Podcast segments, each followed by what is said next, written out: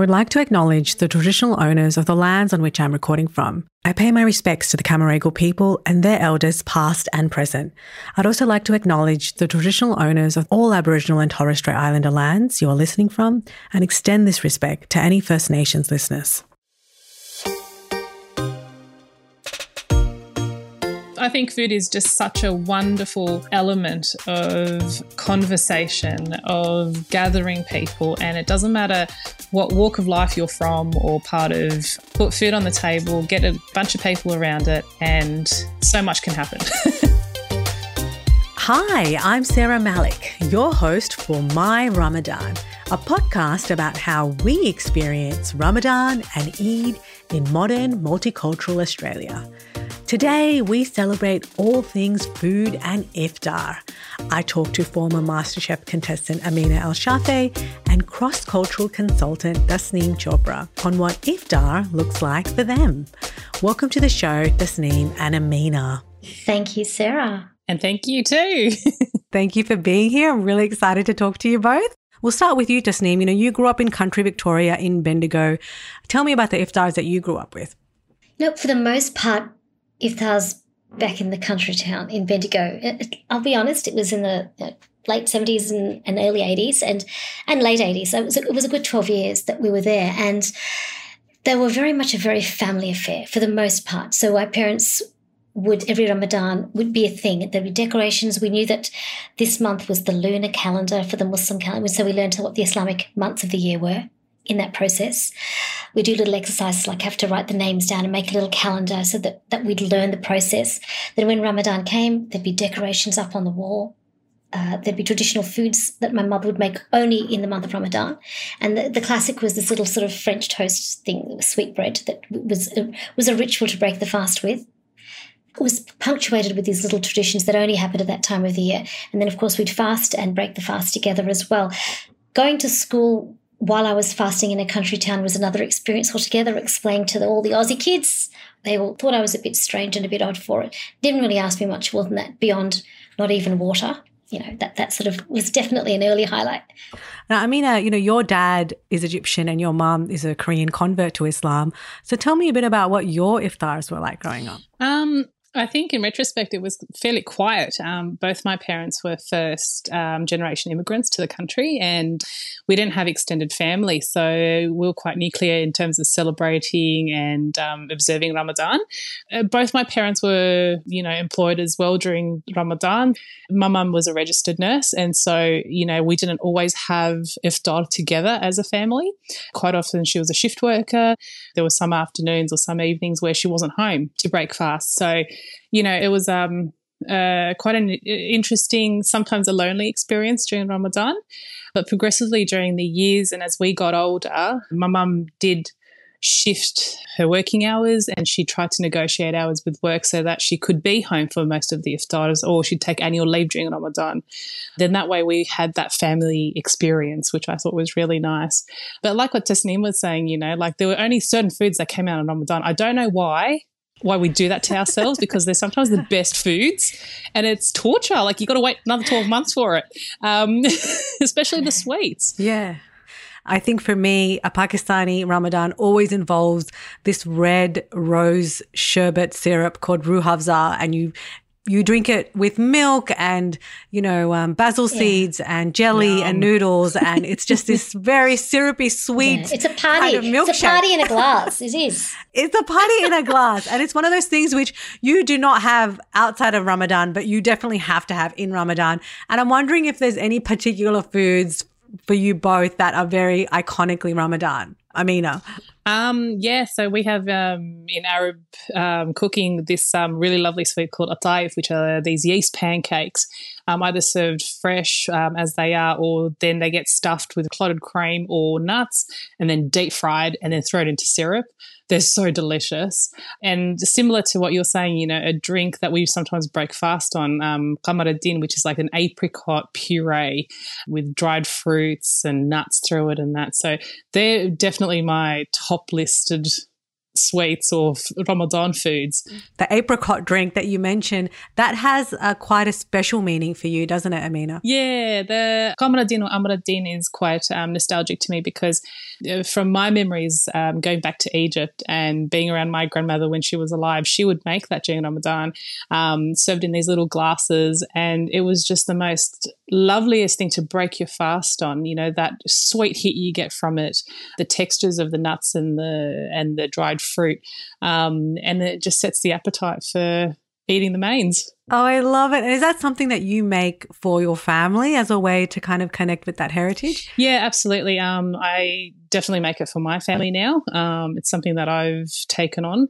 You know, my husband's Lebanese, so it's not a big thing for him, but he's also adopted it now. So sorry, they haven't got a choice, but they're going to enjoy it every Ramadan now. You better drink this apricot drink. I love it. When you're cooking, it's your rules, right? It's your rules. When you cook. That's right. Whatever's on the table goes. But, you know, Taz, I was watching you kind of nod yearningly to some of those descriptions of food. Is there something that really hits the spot for you during Ramadan that you really love to eat? I've picked up on the real Desi tradition of samosas in Ramadan, which I don't actually even make. I don't make them any time of the year. And let's be honest, I don't make them in Ramadan. I order them, okay? Me and thousands like me. So I'm going to own it, okay? Busy person, and I'm happy to support an entrepreneur who's doing it. So that's my reasoning. So fried samosas to break the fast with, along with the mithi pani, which is the sweet bread that I learned from my mother, which I only make in Ramadan because it's fastidious and tedious, and once a year is enough, okay? That's why we also make these things in Ramadan and no other time.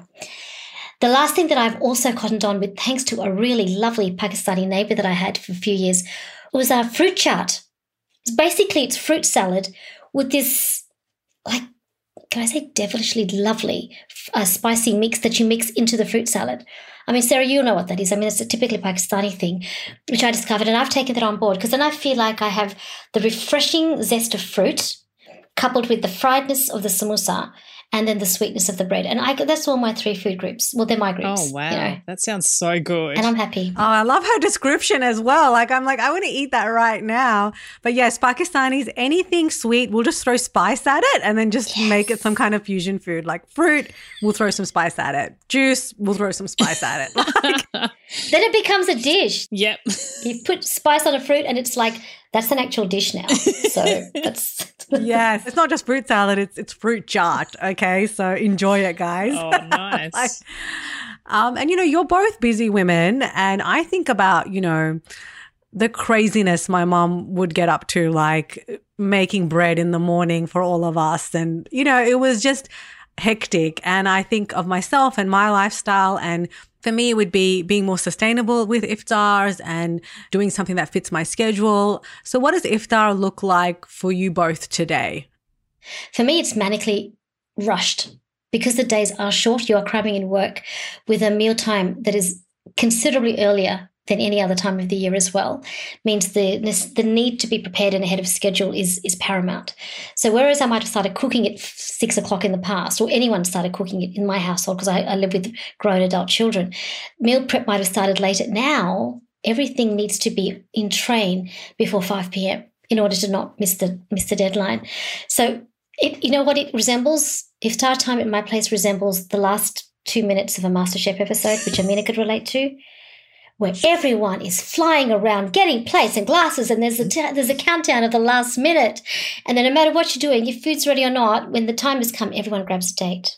Yeah. That's like plates down, right? Grab the date. And then you have your date, have your water, break your fast. And, you know, hopefully food's ready. If it's not, you know, you're just going to eat whatever's you can muster. But ideally, it's like it's this manic rush to beat the clock. That's what it is. Amina, so what does your kitchen look like? Is it plates down and manic rush like when you were on the show? No, half the time it's like, oh, well, break your fast and just wait. So I'm not done. So I've gone overtime. But yeah, I don't do shift work anymore as a nurse, so that's an advantage. I do work during the week though. So on the days that I'm working, I try and meal prep ahead of time, and that's something that I've had to really pick on the last couple of years with little ones now. And I find it's just easier to try and beat the rush time hours as well, you know, coming from work to home. And at least my husband kind of can help out by starting to heat the food on the cooktop or in the oven. So that makes a big help. But on the days off, yeah, I will make the effort because I'm only part-time, which is great. So I will make the effort to try and make something really nice and decent. But with two kids under the age of 4, it can get a bit mental trying to prepare a nice meal. Yeah, and I'm wondering, like, for you both, has Ramadan and Iftar kind of changed your relationship to food and family at all? Tasneem? I think particularly in the aftermath of Ramadan, you become much more mindful of quantities, of what you're preparing and wastage. Particularly in Ramadan, that ethic of understanding the imperative of respecting the food. And I think that's important in informing healthy eating habits and healthy behaviour. So only eating as much as you need, only preparing and buying as much as you need, and having a renewed appreciation for what the value of that brings to you and to community as well. I think as your children get older as well and they participate more in the preparation and, of course, in the fasting, but in the preparation and the broader scope of what Ramadan means beyond just not eating, but what it actually means, then I think the benefit of that month is something that lingers long after the 30 days. This whole podcast is about how we do Ramadan today and, you know, keeping traditions but also letting go of certain traditions or ways of doing things that don't work, which for me was, you know, women doing all the work, which is not something that I want to continue. And I mean, I love, you know, I think it's so lovely to hear you talk honestly about your schedule and your lifestyle, because I think a lot of people would be thinking, MasterChef Amina, if she's, you know, she must have it all together. And, you know, if you're also, you know, also trying to make things work and you know, juggling a bunch of things, that's such a relief to hear. So I'm wondering, you know, for you, how has Ramadan and Iftar changed your relationship with food and family? My relationship with food has also been about what works best as well, you know, after a full day of fasting, what sits in the stomach a lot more comfortably, and understanding what works for your body and your family and their health. So, you know, quite often for me during Ramadan, it's about the choices of food. We like to have soup to start off because it's just nice and easy on the stomach, something fresh. And I try to avoid really heavy meals because I just find that you feel quite uncomfortable after a full day of fasting. Your stomach is already quite small in the sense of accepting food. So it's understanding what foods work best after fasting. The other thing is for me, the children as they're growing up, having that relationship with family around to break fast. I think there's such a nice element of having the family together to break fast after a long day, and I think that's a stark difference to, I guess, for me, the last probably the last 10-ish years where I've been doing shift work and. Since finishing shift work and having kids, you know, shift work can be really detrimental as well in terms of how we experience Ramadan, because if you're not home with the family, you're breaking fast on the ward or in the hospital, wherever you work as a shift worker, it can be quite lonesome and quite rushed too. So there's no enjoyment. So it just depends on your workplace too. And you just miss out on that experience of breaking fast with the family or friends. I'm glad that part of my life is over. But you know what?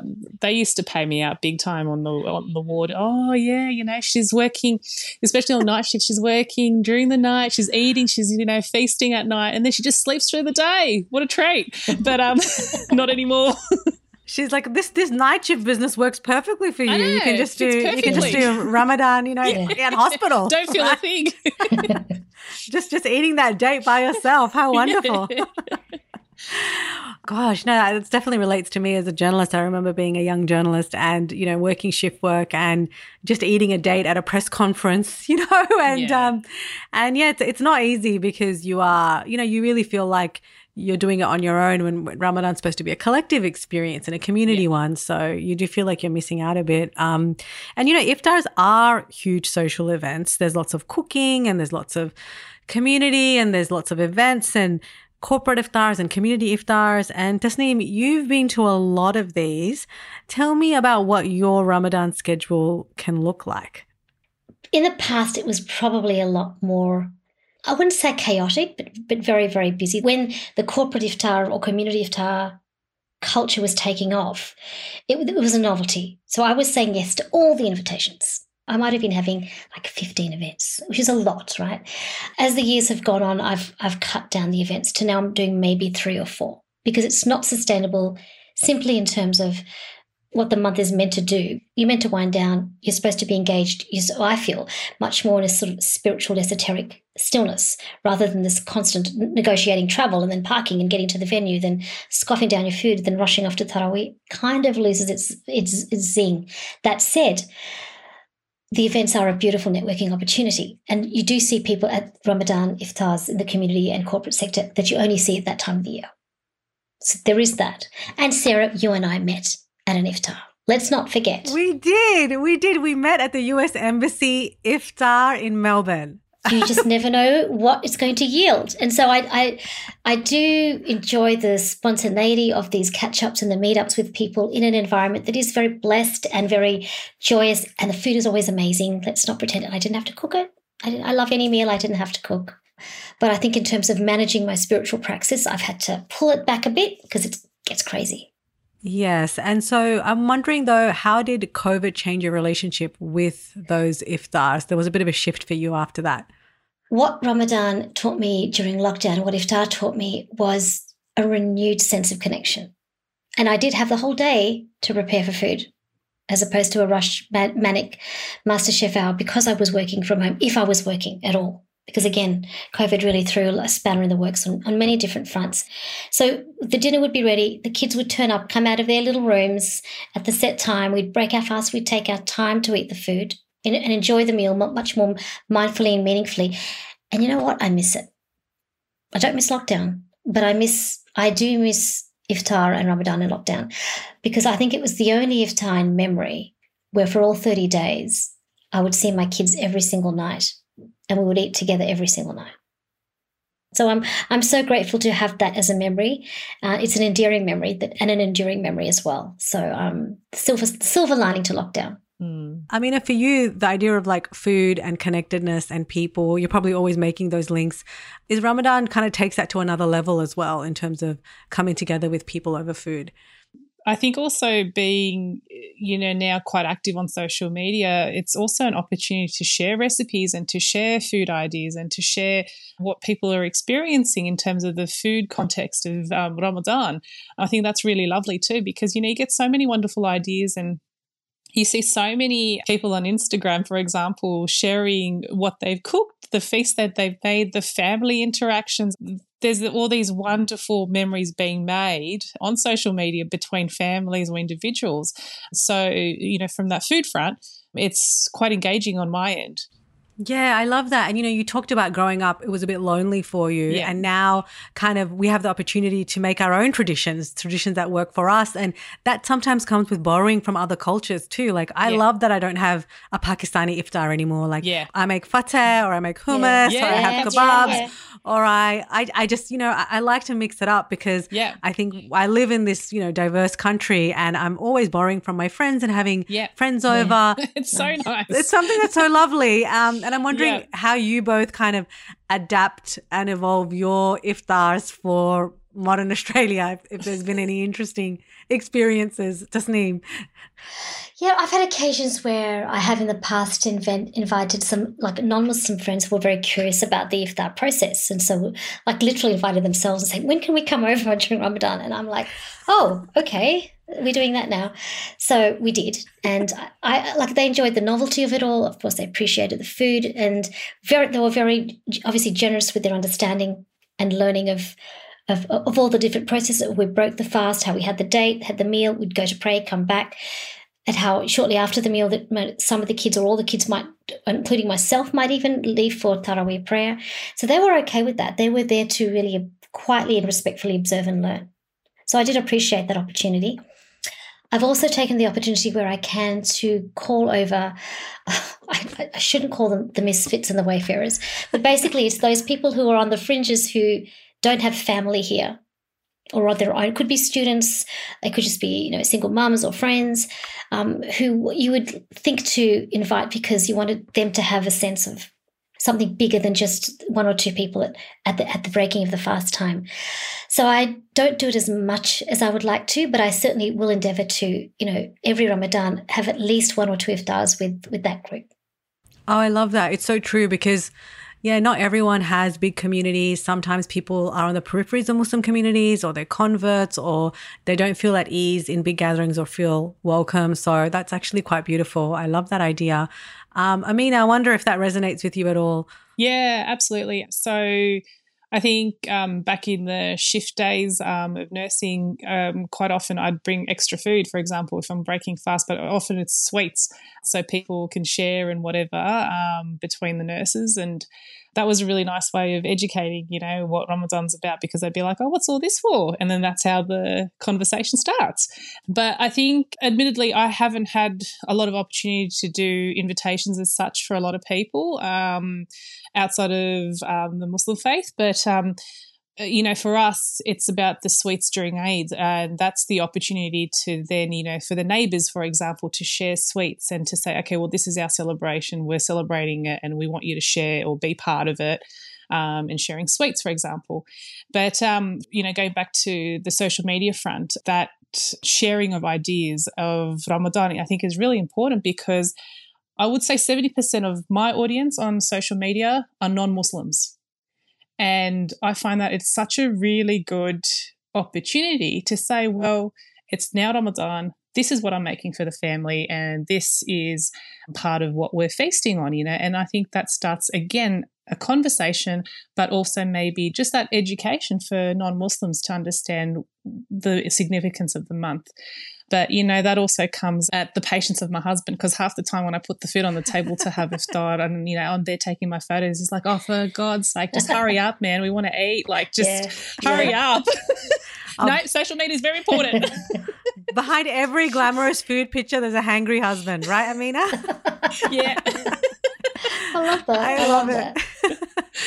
And, you know, like, it's so true because you share so much of yourself through food, and we saw that on MasterChef. Like, you share who you are, you share your culture, you share your identity, you share your family, you share so much of yourself. And it's such a wonderful kind of easy, soft and innocuous way for us to share ourselves, you know, through the food that we're making. And so iftar is something that it seems really simple, but it is very powerful, isn't it? Just the act of eating it and sharing it with other people. Yeah, I think food is just such a wonderful element of conversation, of gathering people, and it doesn't matter what walk of life you're from or part of.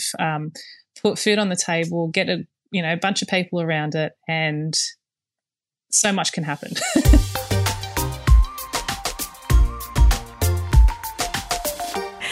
I might actually do some rapid fire questions actually before we end the podcast, all related to iftar. So the oddest place that you've broken your fast, Tasneem? The strangest place was actually during a live recording of The Drum.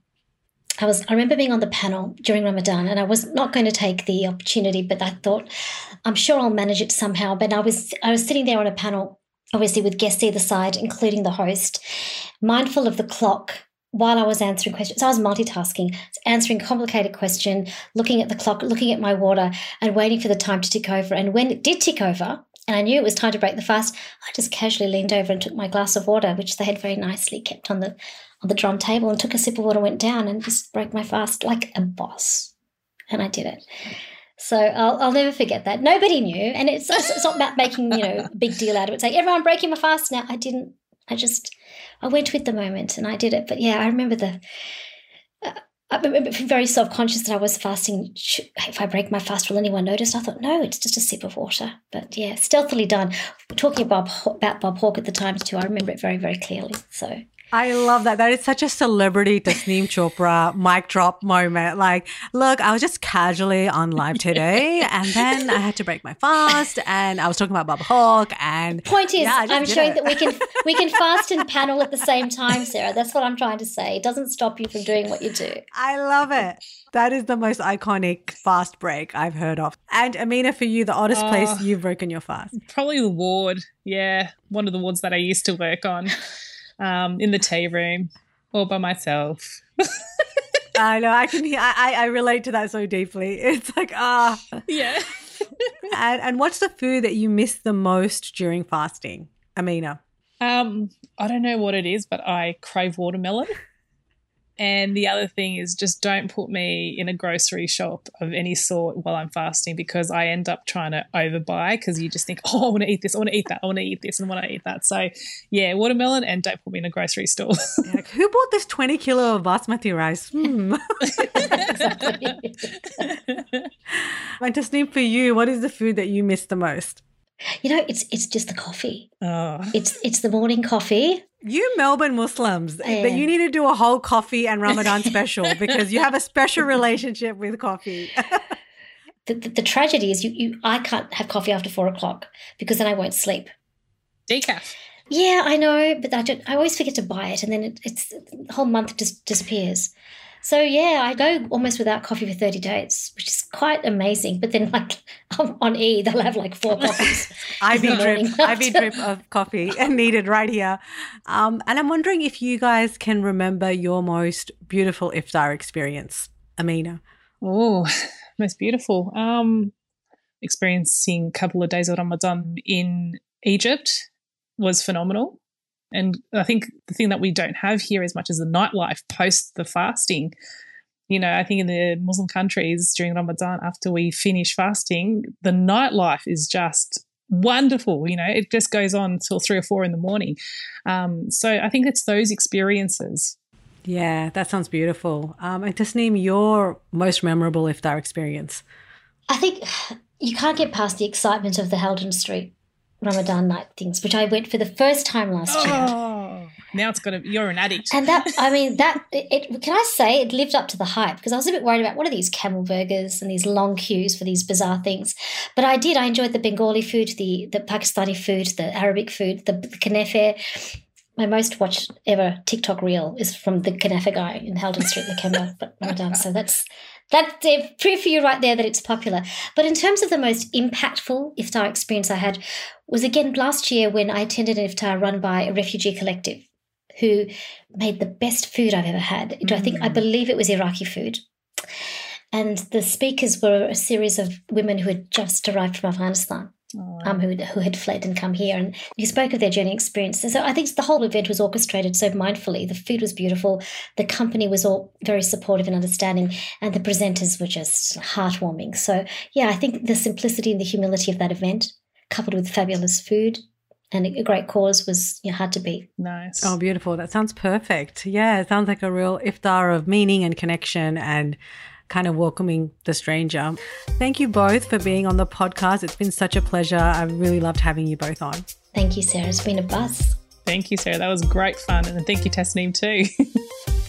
Ramadan Kareem, and thank you for listening. The next episode of My Ramadan, we talk about navigating fasting and work with journalist Najma Sambal and lawyer Sarah Mansour. I hope you'll join me for it. Hit the follow button in your podcast app, and please share or review the podcast if you're enjoying it. This episode was presented by me, Sarah Malik. Our audio engineer is Jeremy Wilmot. Executive producers are Sarah Malik and Caroline Gates. If you want to get in touch, email myramadan@sbs.com.au. You can find My Ramadan in the SBS audio app or at sbs.com.au/audio.